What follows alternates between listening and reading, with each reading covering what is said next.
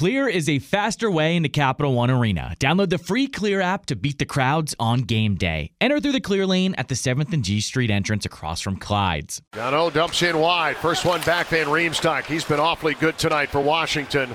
It's the pass ahead. Kuznetsov will dump in with 3.35 left. Centering try. On through to Carlson. His shot tipped to the left post. They score! Tipped by Garnet Hathaway. The Capitals have broken through with 3.30 to go. Hathaway makes it one nothing. Washington. This is Caps This Morning with John Walton and Ben Raby on Caps Radio 24 7.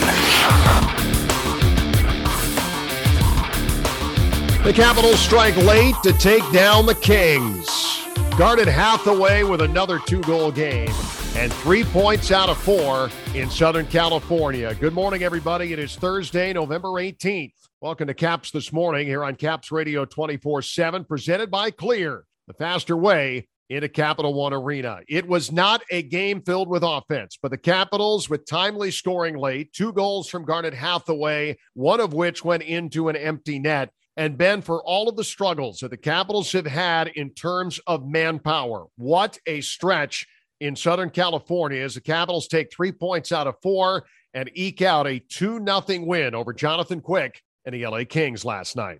Yeah, it wasn't always the easiest watch last night in LA, but credit the Capitals sticking with it and winning a low scoring, grinded out affair over a defensively stingy LA Kings team that doesn't give you a whole lot. But credit Garnet Hathaway Secondary scoring coming through once again. He has been on some kind of hot streak of late, which is so valuable, especially when you consider who's not been in the lineup and the need for others to step up offensively.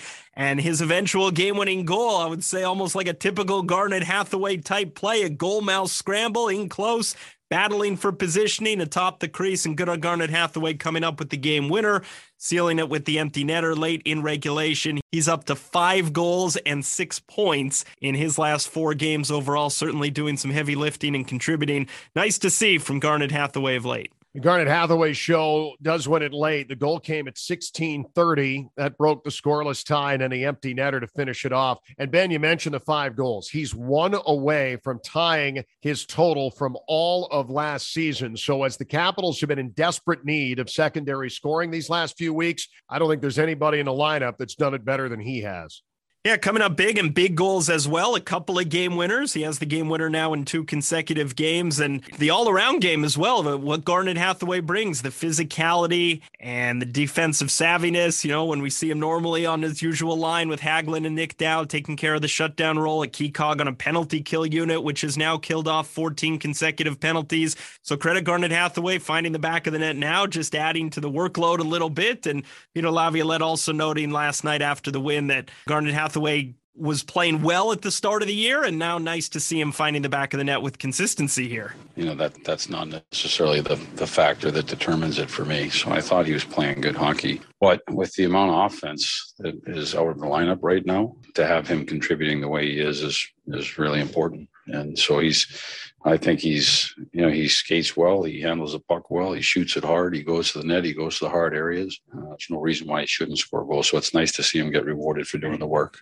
And Ben, the line blender from head coach Peter Laviolette last night coming out, we saw some different combinations at the beginning. We saw some changes even during the course of the game. And a lot of that just due to the fact that you're trying to find what works when you're down five forwards. And I thought they did the best that they could with what they had to work with last night.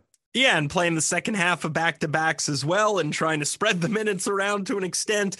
And you know what, John? The other thing too with the line blender and the, the line juggling, the, the kids, the rookies who have been in the lineup, they don't look out of place. You can give them different opportunities. You could play them with different players. In some cases, because there's so few veterans available, you've got youngsters playing with other youngsters, other rookies playing with each other.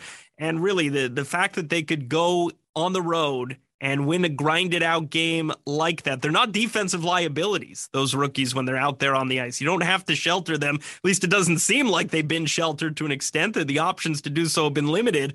But players being trusted in, in different situations. We saw it the other night in the three on three overtime when Protas was out there and Garrett Pilon was out there. The young players, that they're seeing their ice time, they're getting their minutes. Axel Jonsson Fjallby in a top six role as well to start last night. It's an encouraging sign in that regard. They're, they're being used in different situations with different line mates. Great work last night from Ilya Samsonov, his second shutout of the season, dueling with one of the best to ever play the game and Jonathan Quick. 34 saves in earning the whitewash and a heck of a statement game from him, Ben, in the back half at 2 and 2. I think that was probably Ilya's best game of the year last night. I agree. I was about to say, I think arguably the best we've seen from him this season, certainly.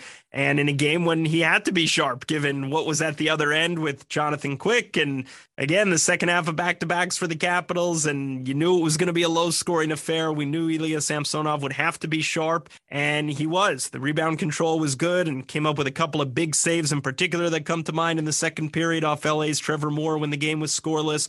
So good on Samsonov. He hadn't played since last Friday in Columbus. So good on him to have the nice response and a nice win shutout performance. And we'll see where it goes from here. The back to backs coming up. But then again, we're looking for one of these guys to take that position and perhaps run with it for a few games consecutively. Almost feels like nitpicking when the team is facing so many manpower issues, especially up front right now. But the power play last night, 0 for 2.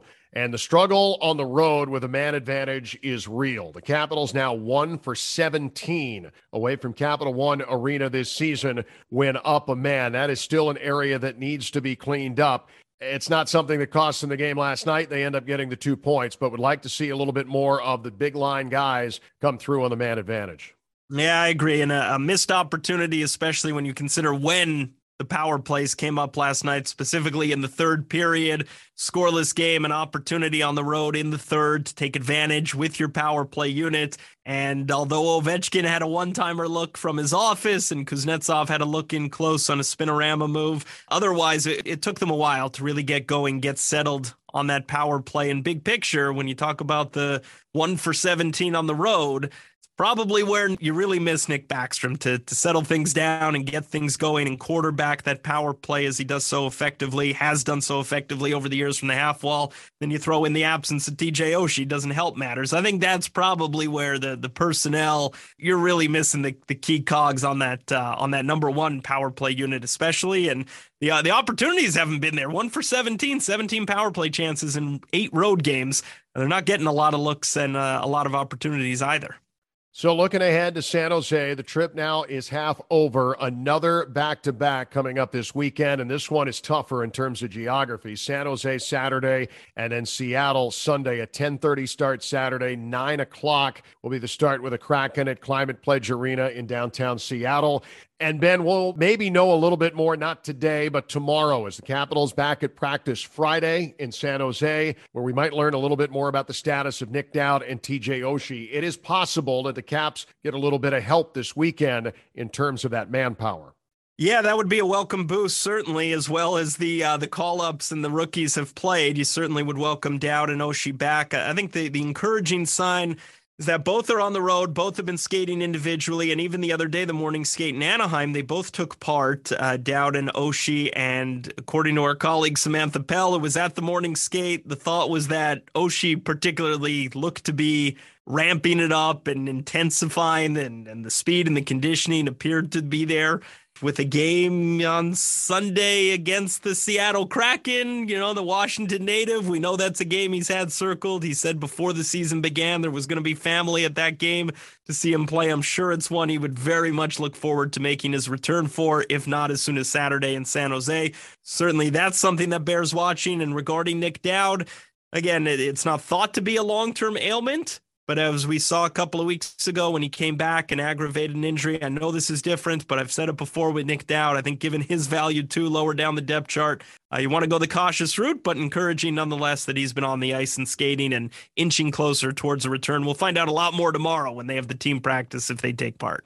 It's the Capitals and the San Jose Sharks Saturday at 10:30. Network airtime at 10:15. Extended pregame show exclusively here on Caps Radio 24/7 starts at four o'clock. Ben, have yourself a good Thursday.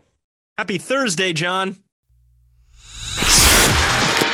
For the latest on the Capitals and hockey news around the clock. Let's go, Caps! Tune in to Caps Radio 24 7. Listen online via the Capitals mobile app at capsradio247.com Or ask Alexa. to play Caps Radio 24 7 on TuneIn.